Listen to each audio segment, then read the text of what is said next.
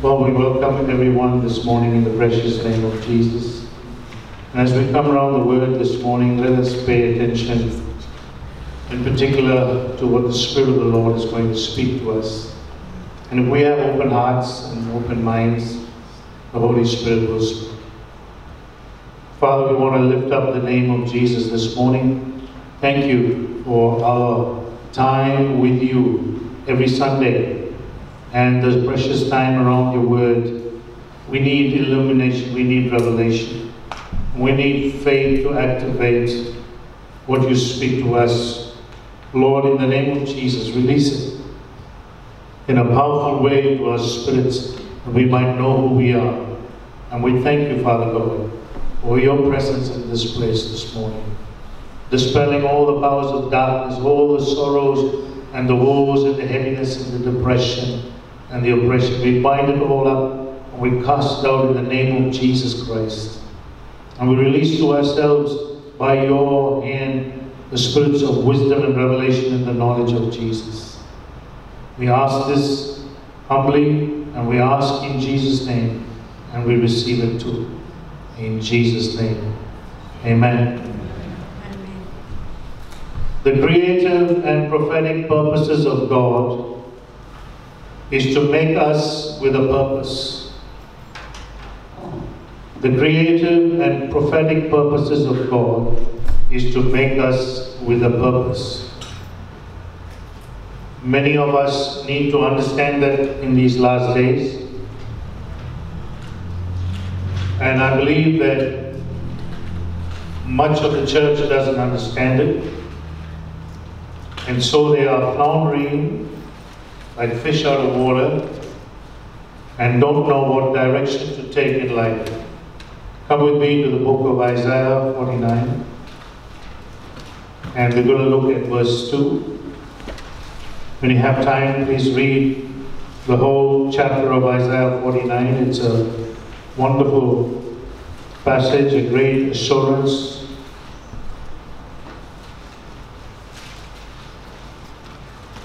Let us read 1 and 2. Isaiah 49, 1 and 2. Listen, O isles, unto me, and hearken, ye people from far. The Lord had called me from the womb. From the bowels of my mother had he made mention of my name. And he had made my mouth like a sharp sword. In the shadow of his hand had he hid me, and made me a polished shaft. In his quiver hath he hid me. The polished uh, shaft is an arrow. The writer of this book is explaining how Jesus was created or made for the purposes of God. Now, we know that Jesus is not created, but we know that he is made, given birth to by God. You too, and me too, in the same manner. So when God creates, he creates with intention, with a purpose. He just is not willy-nilly creating something. You're not uh, some hatched up plot of the devil or somebody else. You are designed and thought about carefully by God, and He has given birth to you with a purpose and with clear intention of fulfilling His purpose through you. And so the writer of Isaiah speaks to us about how Jesus was made.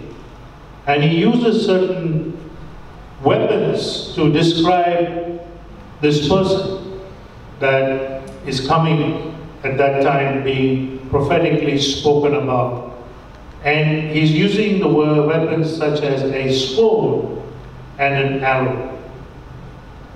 And he says, You make me in this manner. So if there's something made in a manner as in a weapon, then there is a purpose for it. Amen? Amen. So let's go to Revelation chapter 1 and verse 16. And let's have a look at what the Word of God says about the soul.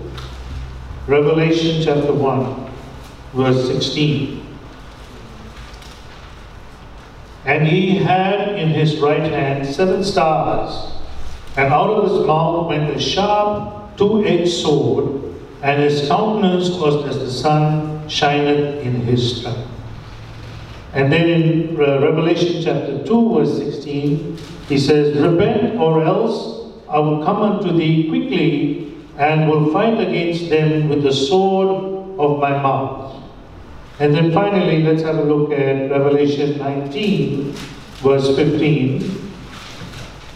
And he says, And out of his mouth goeth a sharp sword, that with it he should smite the nations, and he shall rule them with a rod of iron. And he treadeth the winepress of the fierceness and wrath of Almighty God.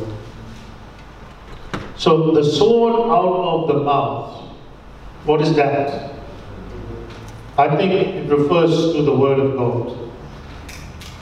Jesus being the Word of God, and he is now going to do something with that word through his mouth that is going to change the circumstances and situations that we are prophetically going into, according to the book of Revelation.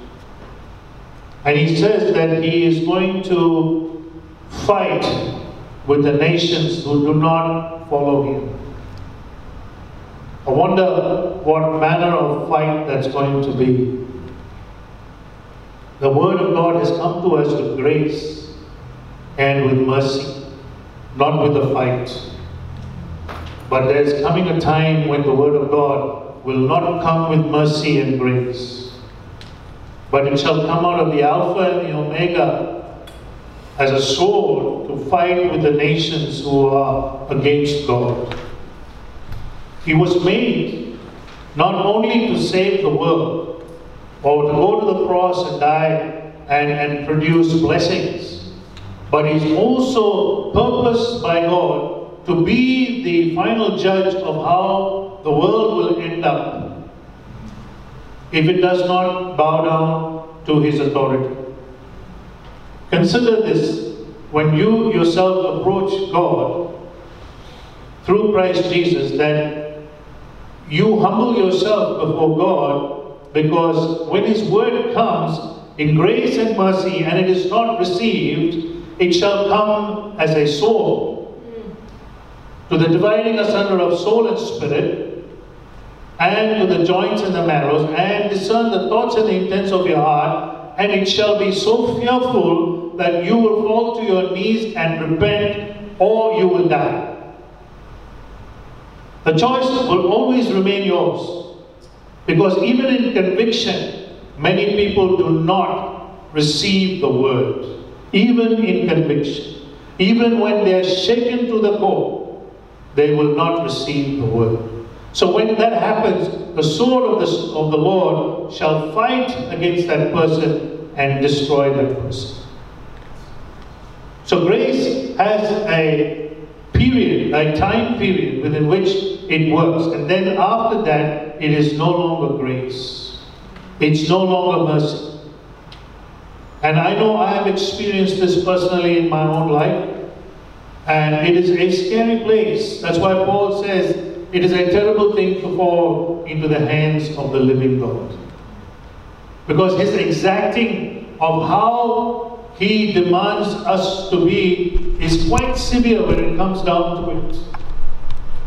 And I mean, I can get into various scenarios of what may happen or may not happen, and they're all relevant because they have happened to me in countless numbers. But what it is important, what is important today is to understand that the times that we are living in is culminating in a time when the word shall be coming forth with a sword to destroy. And we need to be prepared because the sword is going through the church right now, the body of Christ. And it is separating it is dividing and it is uh, making clear on which side of the line we stand. Some of us may uh, be good worshippers coming to the church. We may love the Lord. We may do all the things that God is asking us to do. But we have not yet come to that place where our hearts have been made bare so that the Lord can look at it and say, Yea, it is a good thing that I am looking at. You cannot have one foot in the world and one foot in the Lord. It is not possible. Now let us go to the book of 2 Kings, chapter 13. And we're going to look at the polished shaft, the arrow that God has in his quiver. It's an interesting thing that amongst all the other arrows that he has in the quiver, it is this one that is the polished shaft. Amen. 2 Kings chapter 13, 15 to 19.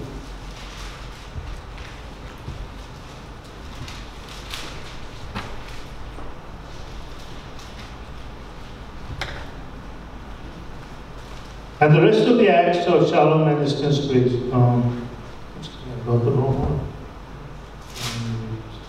Okay. And Elisha said unto him, Take bow and arrows. And he took unto him bow and arrows. And he said to the king of Israel, Put thine hand upon the bow. And he put his hand upon it. And Elisha put his hand upon the king's hand. And he said, Open the window eastward. And he opened it. Then Elisha said, Shoot. And he shot. And he said, The arrow of the Lord's deliverance, and the arrow of deliverance from Syria, for thou shalt smite the Syrians in Aphek, till thou have consumed them. And he said, Take the arrows, and he took them, and he said unto the king of Israel, Smite upon the ground. And he smote thrice and stayed. And the king of God, the man of God, was wroth with him and said, Thou shouldst have smitten five or six times, then hadst thou smitten Syria till thou hadst consumed it, whereas now thou shalt smite Syria but thrice. Here is a scenario for the king of Israel who is facing a situation with Syria, and he goes to the man of God for advice and counsel on what to do because he knows he's up against a greater army than himself. And the man of God, Elisha, the prophet of the nation, tells him what to do. But while he tells him what to do, he also encourages him by placing his hand upon the king's hand to give him that anointing, that assurance that when he releases the arrow, it shall pierce the darkness over Israel and destroy the enemy. That means what it would do is give you an open heaven. Amen? Your prayers, look, I, I, we're praying every Monday and we're praying on Wednesdays. When, but when I listen to your prayers, some of your prayers, some of you, you don't follow a pattern of prayer. You should know how to break into the atmosphere and open the atmosphere up so that the prayers that follow after that can go through the atmosphere.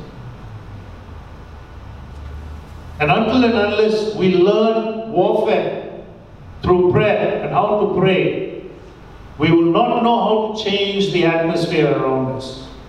Whether it be at work, whether it be at home, whether it be in the church, in the southwest corridor, in the world.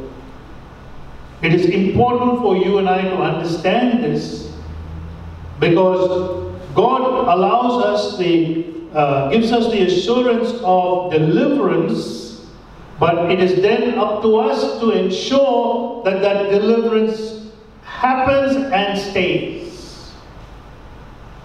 It's not up to the Lord. When I go traveling around the world and preaching the gospel, I don't know most of the times what church I'm going into.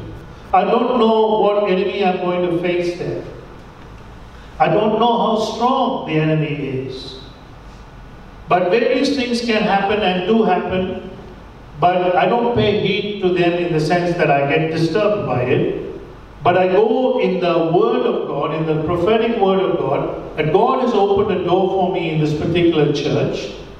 And then I go in there and I change the atmosphere. That's what I do first. Through prayer.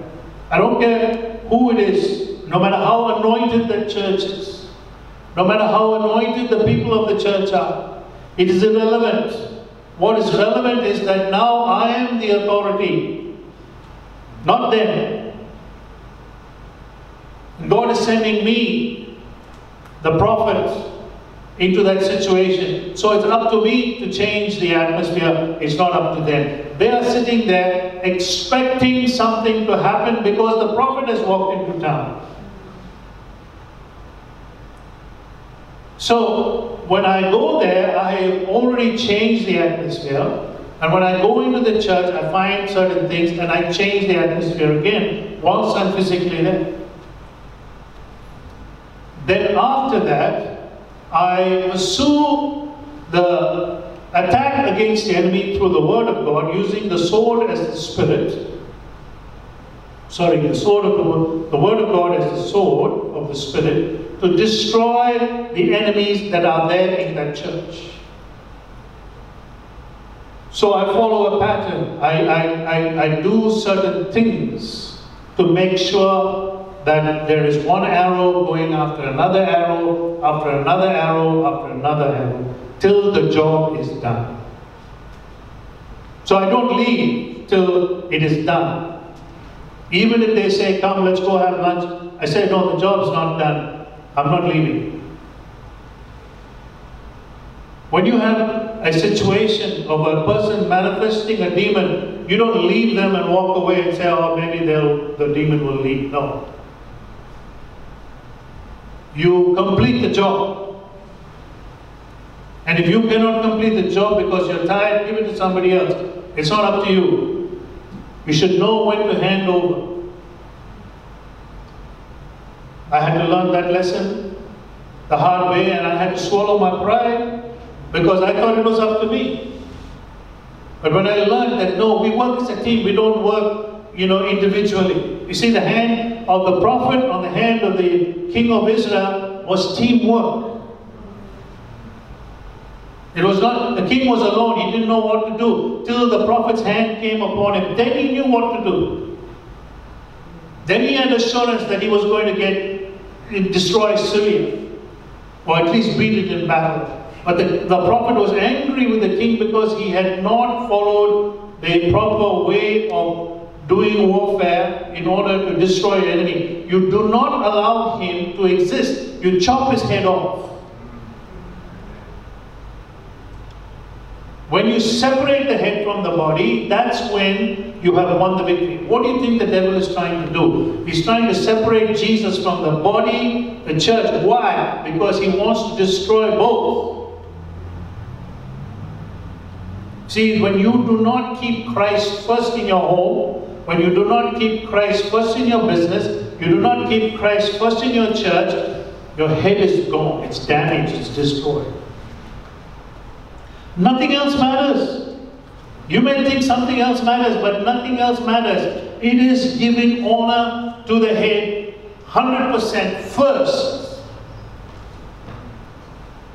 It's then that you will defeat your enemy. You will face a lot of problems in doing that, no doubt. Let us have a look at why the weapons are made in this manner, that we as God's weapons are made like this. Let's look at Romans chapter 9.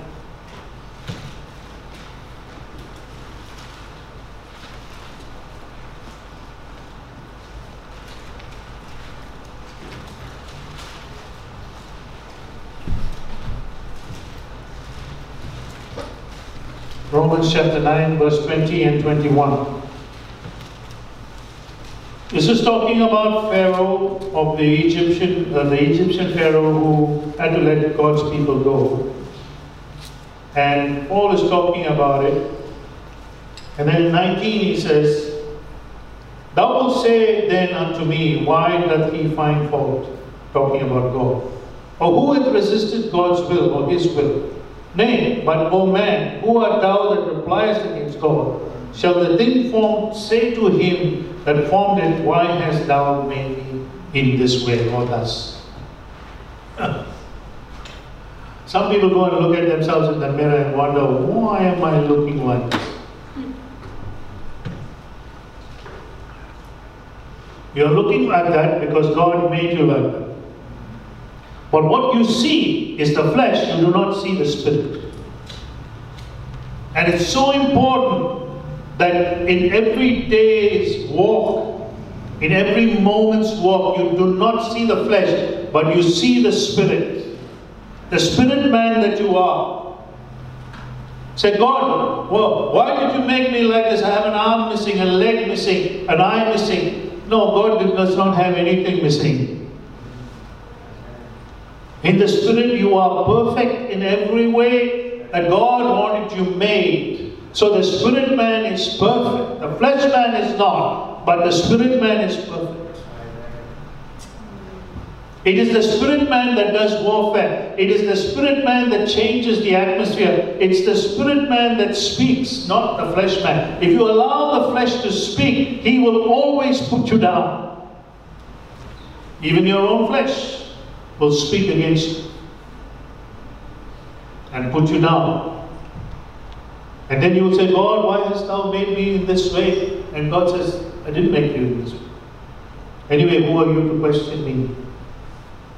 So somebody, the poor man sitting in a hut in India, you know, and he's crying out to God, he said, I don't have any food to eat. He'd say, Oh God, why did you make me like this? Or he can get up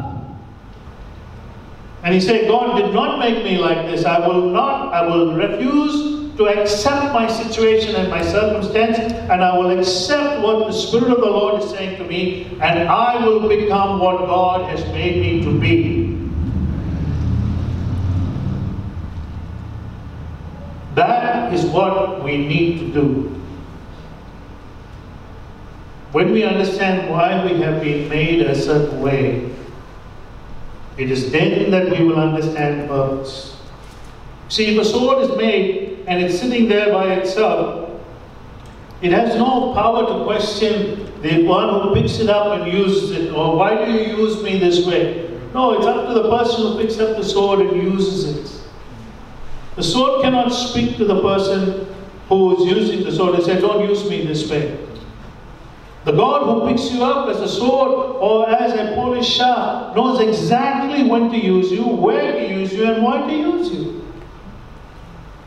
You go into a church and you know you're the prophet that has just walked in, walked into the church, and God says the pastor of the church is in sin. I want you to rebuke him. What are you going to do?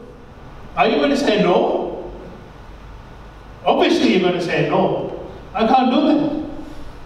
Because you're thinking they'll throw me out, they'll tie me and put me on a pole and chase me out of town, or they'll do something else to me and they'll never call me back. My reputation is gone, I'm a nobody and a nothing. You know what the prophet said to the king in the Old Testament?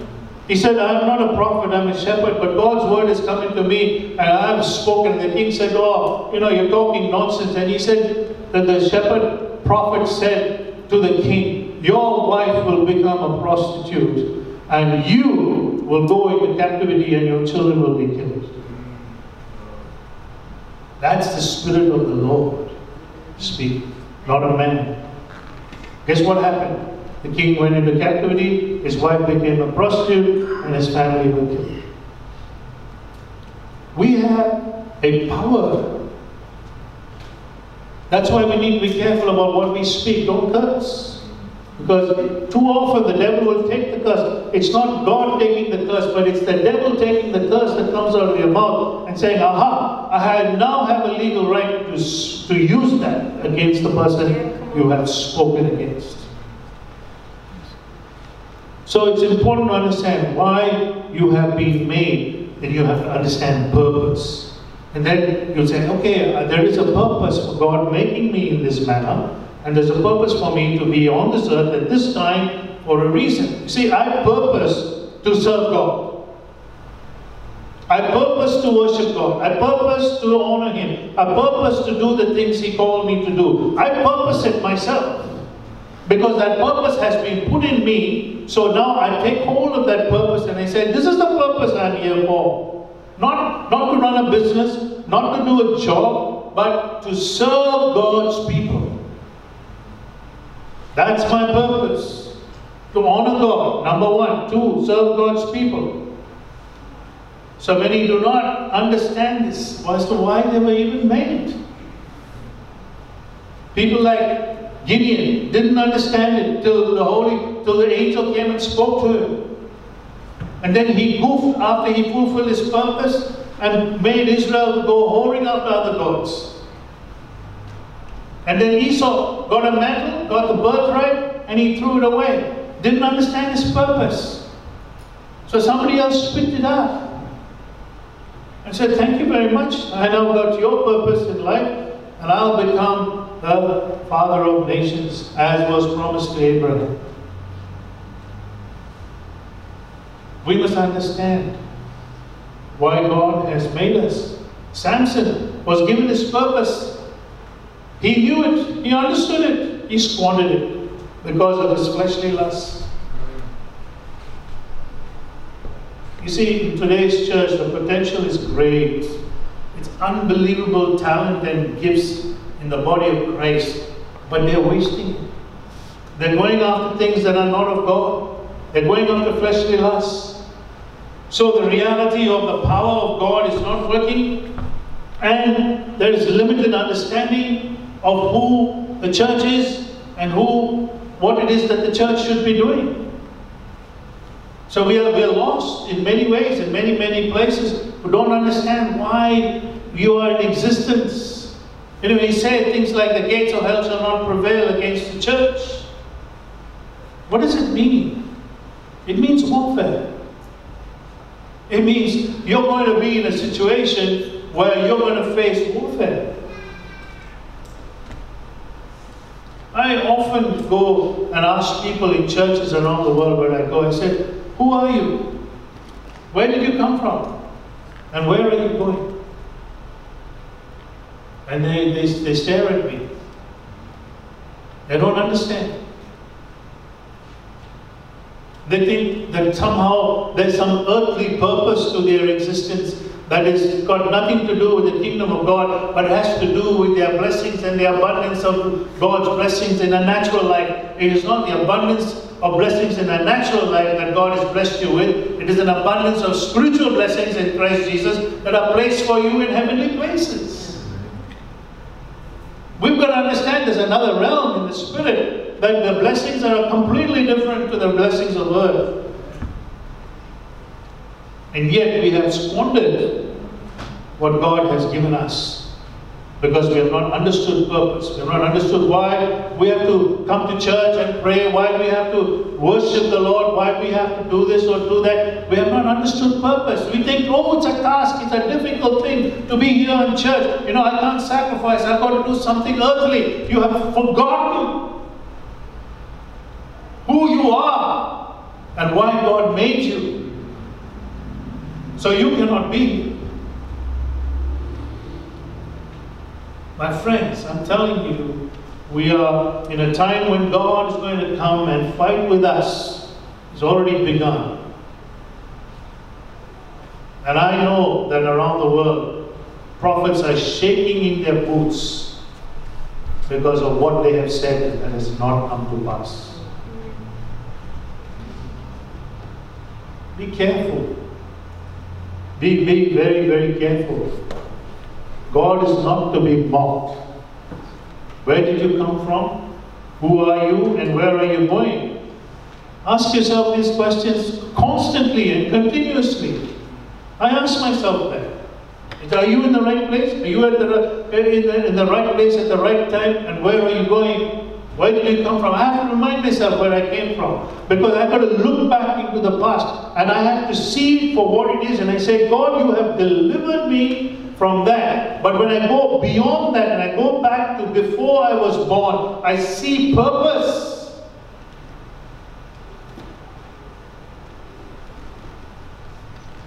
I see purpose. That's what was fighting to come forth in the world, and that's what the devil was trying to abort. And he's been doing it to a lot of you here. He's been aborting you. He's been deviating you. He's been sending stuff to take your eyes off what God has purposed in your life so that you focus on the miseries and the sorrows of a natural life, but not on the joys and the beauty of holiness and of the wonderful world of righteousness. For therein lies all the blessings of God that are honorable and acceptable in His sight. I'm afraid some of us are just happy doing what we're doing. Ah, don't worry about it, bro. I got it in the bag. I'm saying I'm going to heaven. That's all that matters. That's a big question whether you are. Faith without works is dead. Show me your faith by your works, and I'll say you have faith. Because that's what's going to be challenged in these last days your faith. And it's being challenged already. Some of us are just happy doing what we're doing. You see, if you were made a pastor or a minister of some description, a worshipper, it is for a purpose. So, my question then would be to you where are you in that purpose? As a pastor, that's my job is to see where my disciples are in the purposes of God that have been laid upon them. First of all, I have to recognize the purposes of God that have been laid upon them. And when I see that, I say, Where are you in that purpose? But the trouble is, the pastor cannot speak to the flock these days about such things. It is taken as an offense. It is taken as an intrusion into your private life. How dare you ask me such a question? I know who I am. Do you? I know where I am going. Then why do you weep and sorrow every time when you, you are finding yourself in some difficulty?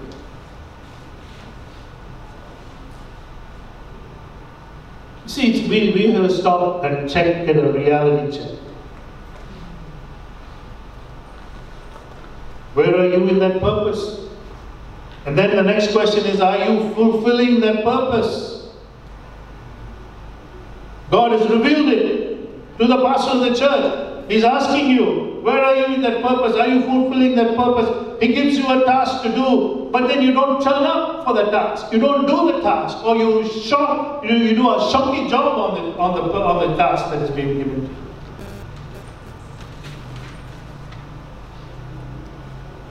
And then you get upset when the pastor says, hey, you're not fulfilling your purpose. You're not doing it well enough.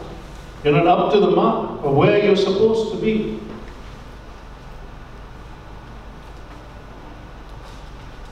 The next question will be how can you extend into the fullness of that purpose? You see, this word fullness has a lot to say. That word fullness is just an incredible uh, word in the Bible. It is both a process of being filled to fullness, and it is also a completion of something that is already full. So when the Bible says he was full of the Holy Ghost, he's talking about a person overflowing. He said, out of your belly shall flow rivers of living water. When does it flow? When you are full it doesn't flow otherwise because the vessel is still receiving. But when it gets full, it says Stephen was full of the Holy Ghost and he did miracle signs and wonders. When did he do miracle signs and wonders? When he was full of the Holy Ghost. So you and I must understand what is the fullness of the purpose for which God has called us. Because there is a process in getting to that completion of purpose. That process may not be a nice process because there's a hard yakka. Following Christ is a hard yakka on earth. Sometimes it seems very harsh. That Christ would demand such things of us. See, we can be full in one area of our life, but lacking in another area of life where we're still being filled. So, what happens is to this person who is full in one area of life, his pride arises. Says, Oh, I'm full. I'm, I'm already full in this area. I, am an, I'm a pastor, so you know I don't have to worry. And but God might have prepared an evangelist role for you as well. God might have prepared a prophetic role for you as well, an apostolic role for you as well. But because you're full in one role, you don't want to perform the other roles, or you think you don't need to perform the other roles.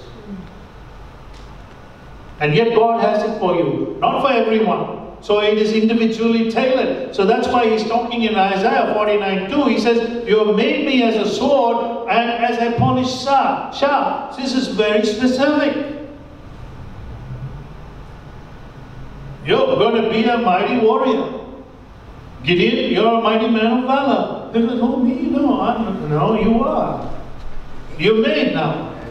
All you got to do is accept it. Because the moment you accept it, the purpose falls on you. The moment the purpose falls on you, it is uh, incumbent upon you to fulfill the purpose.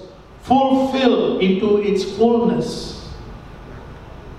Till the end, till death do you part. That is the demand of God. And so that's when hunger and thirst is created within you because you know your vessel is not full. And that's when you get on your knees and begin to cry out to God and say, God, can you fill me? Can you fill me? I'm desperate. It's when you become hungry and thirsty, is when God can use you. It's only then that God can use you. You have to be hungry and thirsty, church. You have to. There's no question about it. If you're not, you're going to starve. You're going to be thirsty.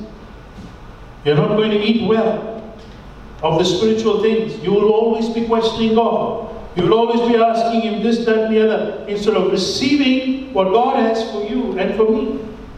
Let us go to Isaiah 41.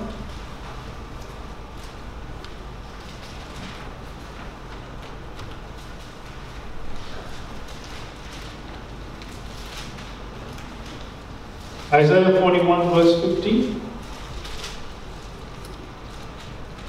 Now let's read 14. Fear not, thou worm Jacob and ye men of Israel, I will help thee, said the Lord, and thy Redeemer, the Holy One of Israel.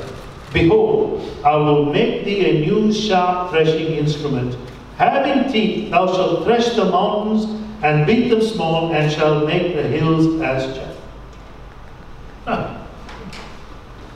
He's telling Israel, you're going to be so powerful that you will wipe out mountains of your problems by a sharp threshing instrument that you will become. You know, Willie the other day picked up the chainsaw and he chopped that tree down. You know, when you look at the chainsaw, it's got teeth. Right? But when you look at the sword, it doesn't have teeth. It's a fine, sharp instrument that has the penetrating power to go through something Whereas the sharp threshing teeth has got something that will make whatever it is attacking chaff, that is dust, sawdust.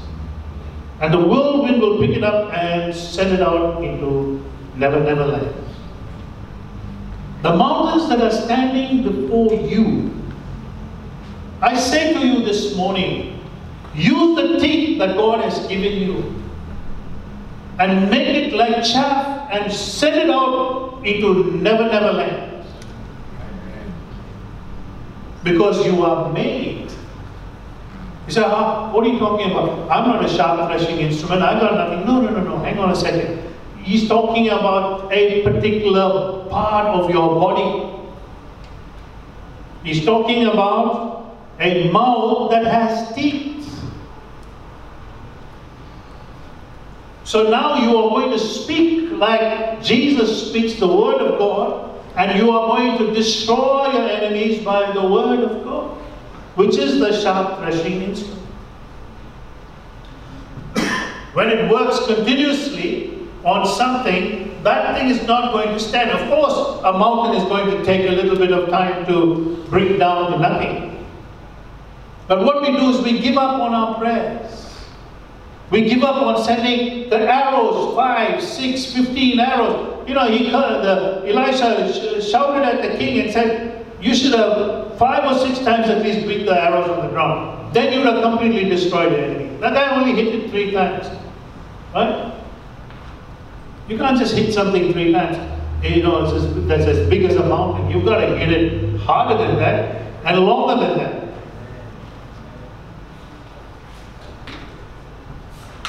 I, have watched deliverance take place. I was amazed at this man doing the deliverance, and he's just, you know, he's not saying, he's just holding on to the person, and he's going on, on and on. It takes about five, seven minutes. But he doesn't give up.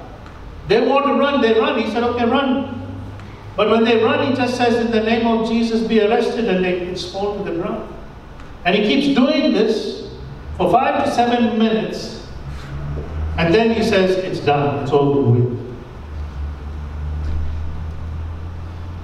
You know, you look at the demon like he did, and you say, bye bye. He has got to know who you are. Trouble is, the church doesn't know who they are. That's why he's whacking the living daylights out of you. He's taking advantage of your weakness and your faithlessness and your inability to receive the word of God into your mouth. He says Luke 21 15, I have given you a mouth and I have put my words in it that no man may gainsay you. you know, when I got a hold of that word, I said, Wow, you mean to say that no man may gainsay me? He said, Yes, no man can gainsay you because I put my wisdom in your mouth. Guess what? Only you can see the thing happening because God gives you the spiritual wisdom and the spiritual insight to see what He has done with your mouth. Your words are very, very important. The effectiveness of the words that you use are important. There's another weapon, your hand, the laying on of hands. See, we are called to be a church that is a mouthpiece for God. We're also called to be the deliverer of God's people. There are God's people out there who have not been delivered, but they're God's people. They're unsaved. God wants them saved. And they're out there. Maybe your wife, maybe your daughter, maybe your son. God wants them saved. What are we doing?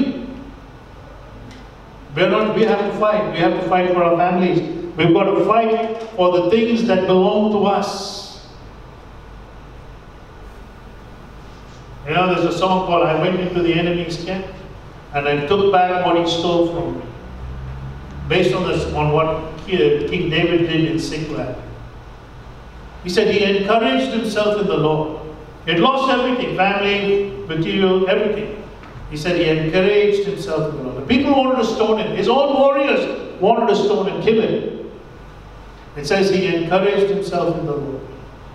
And he said, No, I'm going to go back and get what the enemy stole. And he got everything back.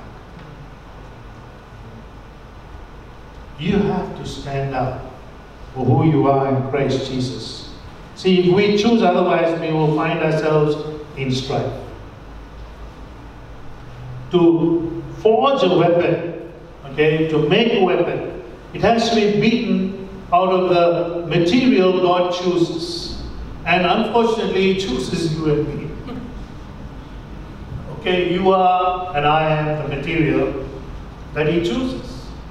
And then He beats this material till it is shaped and formed to the exact weapon that He wants in His hand before He goes to war. That's why prayer, that's why fasting, That's why spending time in the Word makes a difference in your warfare. God cannot use a weapon that is not formed and forged in the fires of affliction.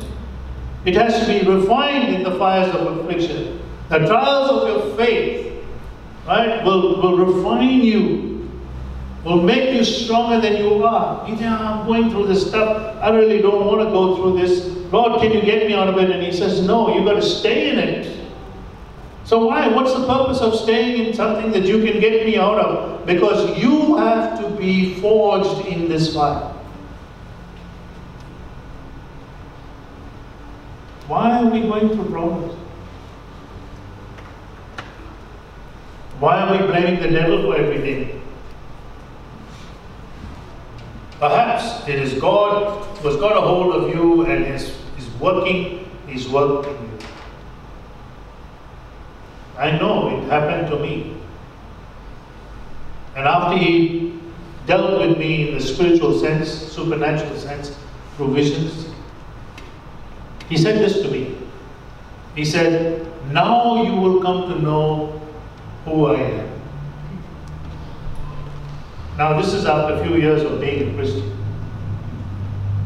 Because I got arrogant with God and I started getting arrogant with Him, and He said, Okay, now I'm going to show you. And He did. And then He said, Now you will know who I am. And for the next five to seven years of my life, I'd easily say seven years of my life, it was like someone was peeling inch after inch of skin off my back and my body. Without dying, without getting relief. Everything I touched went to dust, went to darkness, went to problems. And I said, God, what are you doing? He said, I'm forging you. I got to get rid of that pride in you. Otherwise, you're not a good weapon. I can't use you because I've purposed that you should be a warrior for me. And I know who I am. I know where I came from, and I know where I'm going. But it's not just a grand picture that I have. It's a day to day seeking the Lord. It's a day to day understanding His will and purpose for my life so that I fulfill that uh, on a daily basis. Because even if you make a mistake on a daily basis, you go back a few steps. When you should have been going forward, you go back. Sometimes some people go back to the very start and they never rise up again. They never do. Many, like Esau, have lost their mantle because they threw it away. I said many are just sitting around doing nothing. They're talking 19 to the dozen. Oh yeah, yeah, you know, we need revival in this place. You know, God sent us revival and blah, blah, blah, and da, da, da. And they're doing nothing about it.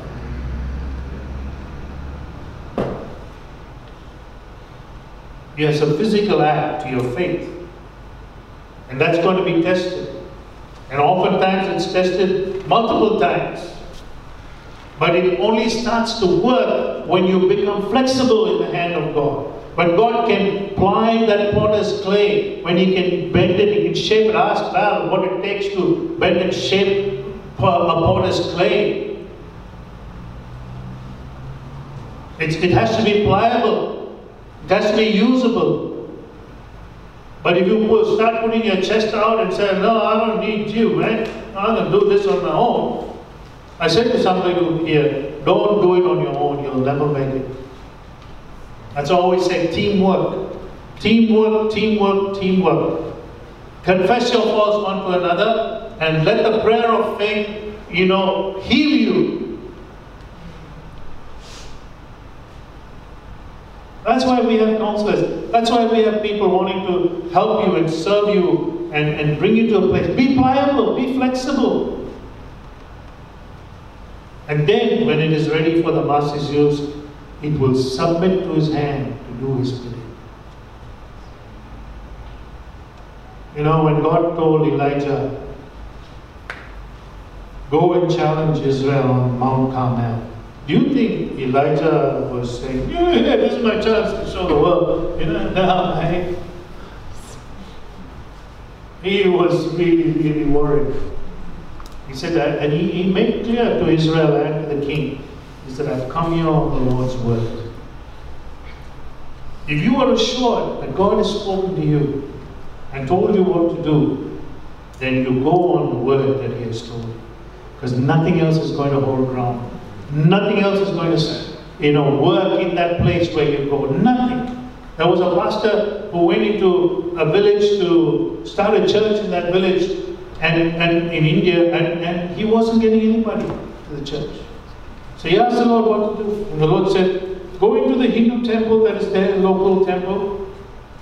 Follow their rituals till you come to the inner sanctum. Touch their object of worship once with your hand and walk. So he told his assistant who was with him, he said, just speak in tongues. Don't do anything, don't touch anything, just follow me. And this man was a Hindu before, so he knew what to do. And he walked through the whole temple and he got to the inner sanctum, he saw the object of worship, he touched it once and he walked off. Next week, his church was full. We have to hear. We have to obey.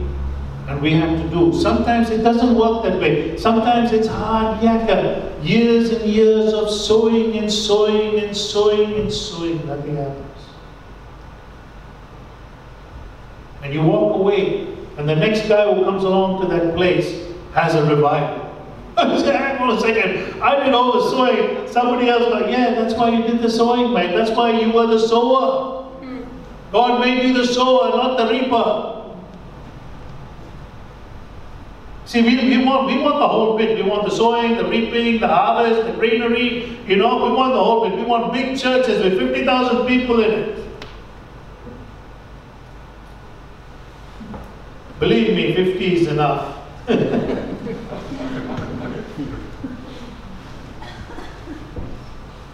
we have to understand the wildernesses of our lives. It is the learning period to become pliable in the hands of God. To make you a true weapon in His hand. True love is born out of humility and obedience. So for God so loved the world that he gave his only begotten Son. But God did not just make a statement say, I love the world. No, he followed it through with humility and obedience. He came down from heaven. Let's go to John 13.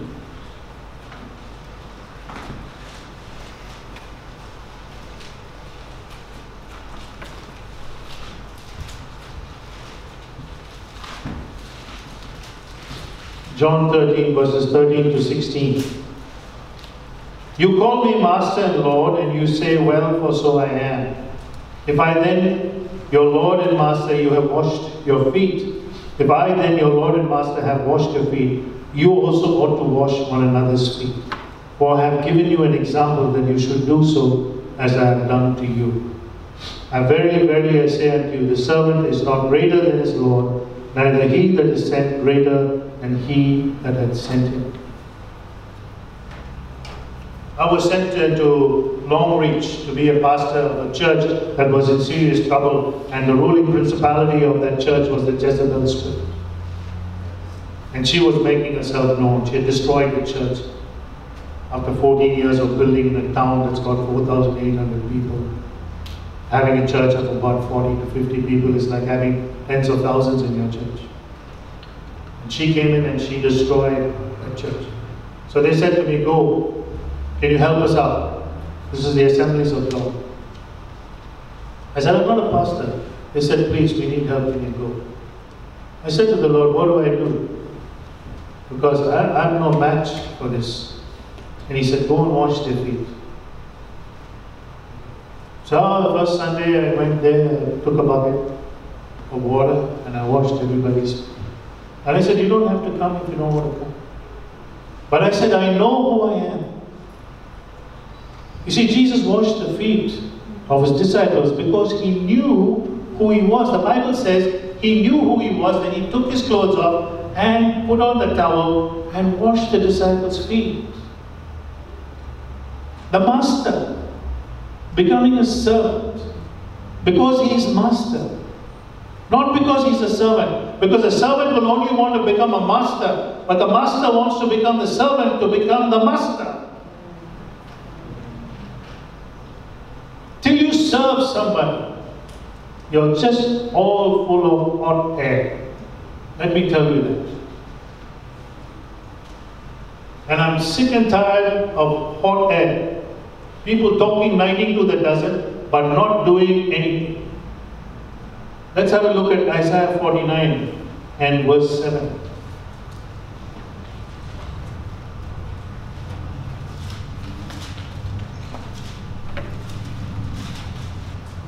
Isaiah 49 verse 7.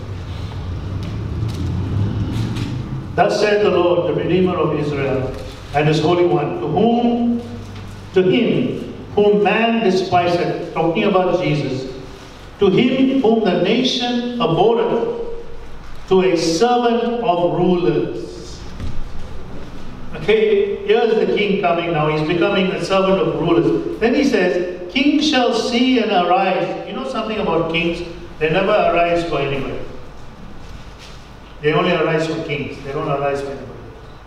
So they're sitting on the throne, they don't get up and say, Welcome. But this servant of rulers, Jesus, the kings are going to arise. And princes shall also worship because the Lord, because of the Lord that is faithful and the Holy One of Israel, and he shall choose thee. When God begins to work in your life, you're never going to see, you know, anything other than absolute presence and power that stays with you irrespective of how people treat you. That's why you can be a servant of the rulers. You can walk into kings' palaces, into governments, and serve them, and you will be the head of them. And it is because of the righteousness of the church that is upon the nation that the nation exists. It's not because of its produce or its uh, great wealth or anything else. It's because of the righteous. I once gave a prophetic word to a pastor in a very difficult situation. I won't get into it because we're running out of time. But, you know, that word spoke about I'm not sending you into the city for your righteousness. I'm sending you in because of their wickedness.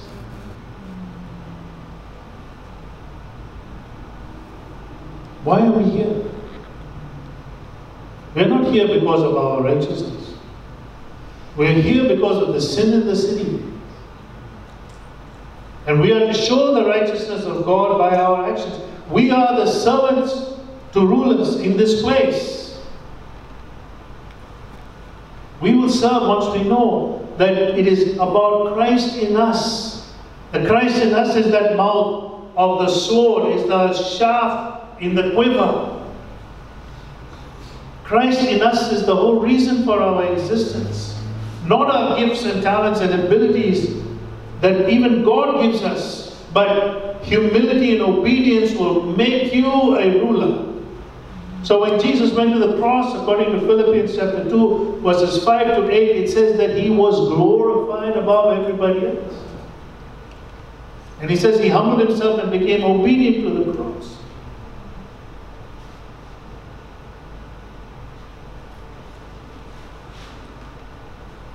we need to come to that place where we show cause for what God has given us.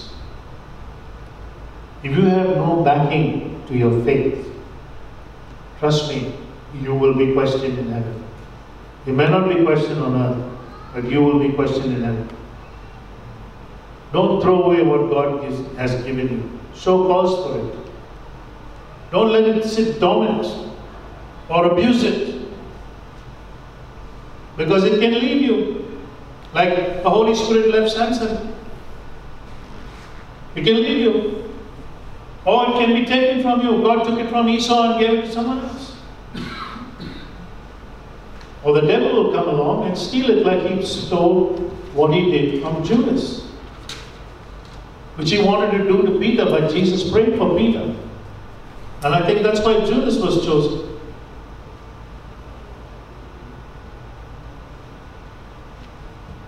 God is calling us in the last days to submit to His will and say, Yes, God, here I am, use me. In whatever way you choose to use me, use me. I understand the afflictions I'm going through and the problems I'm facing. I don't want to be a person who is not producing anything. I want to be a person who produces something for your kingdom and to glorify your name. He is the Lord, He is the King, He is the Master of the universe, He is the creator of all things. He made you, He is also able to save you. But learn the ways of the Lord. Amen. The arrow of deliverance is in your hand, and God's hand is upon your hand. Change the circumstances. Let's pray. Maybe this morning you need prayer. If you do, please come forward. We want to pray for you, whatever the situation may be. But maybe you're at a turning point, you're at a crossroad, and you need God to show you the way. We want to pray for you. Yesterday, my cousin preached to the men's breakfast. Gave a wonderful word, and he said three things about three men in the Bible. And he said the first one was Moses, he came with compassion. The second one was Caleb, he came with conviction. And the third one was Simeon in the, in the temple, waiting to see the baby Jesus. And he said he came in the Holy Spirit. What a wonderful thing. He came in the Holy Spirit. That's what God is looking for. A church that is filled with the Holy Spirit, full of the Holy Spirit. Amen. So if you need prayer this morning, come. We want to pray for you and we want God to bless you.